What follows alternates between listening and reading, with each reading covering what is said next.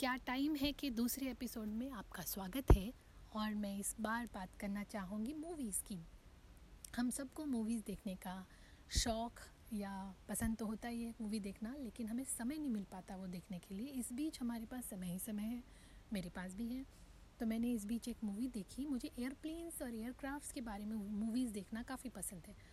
तो इस टाइम मैंने एक मूवी देखी जिसका नाम उसका नंबर है सेवेंटी फाइव हंड्रेड इस मूवी का नाम है।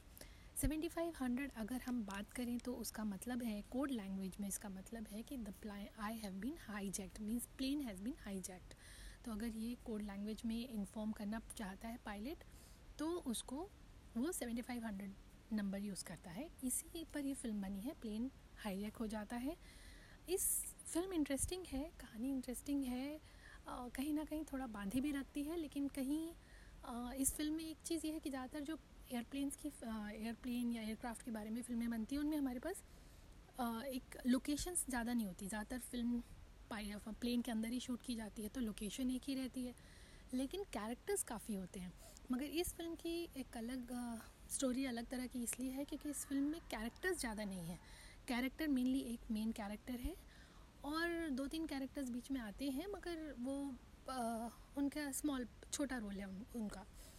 और ये फ़िल्म इंटरेस्टिंग है कहीं कहीं पर इंटरेस्टिंग हो जाती है क्योंकि आप थोड़ा सस्पेंस बनता है बीच में लेकिन एक जगह पे जाके वो थोड़ी खींचने लग जाती है।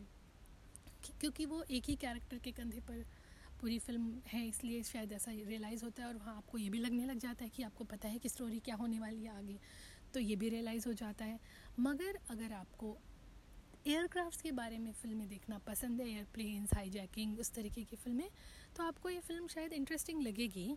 इस फ़िल्म के मेन जो कैरेक्टर है, उनका नाम है जोसेफ गॉर्डन और ये टू थाउज़ेंड ट्वेंटी की बनी हुई फ़िल्म है तो ज़्यादा पुरानी भी नहीं है।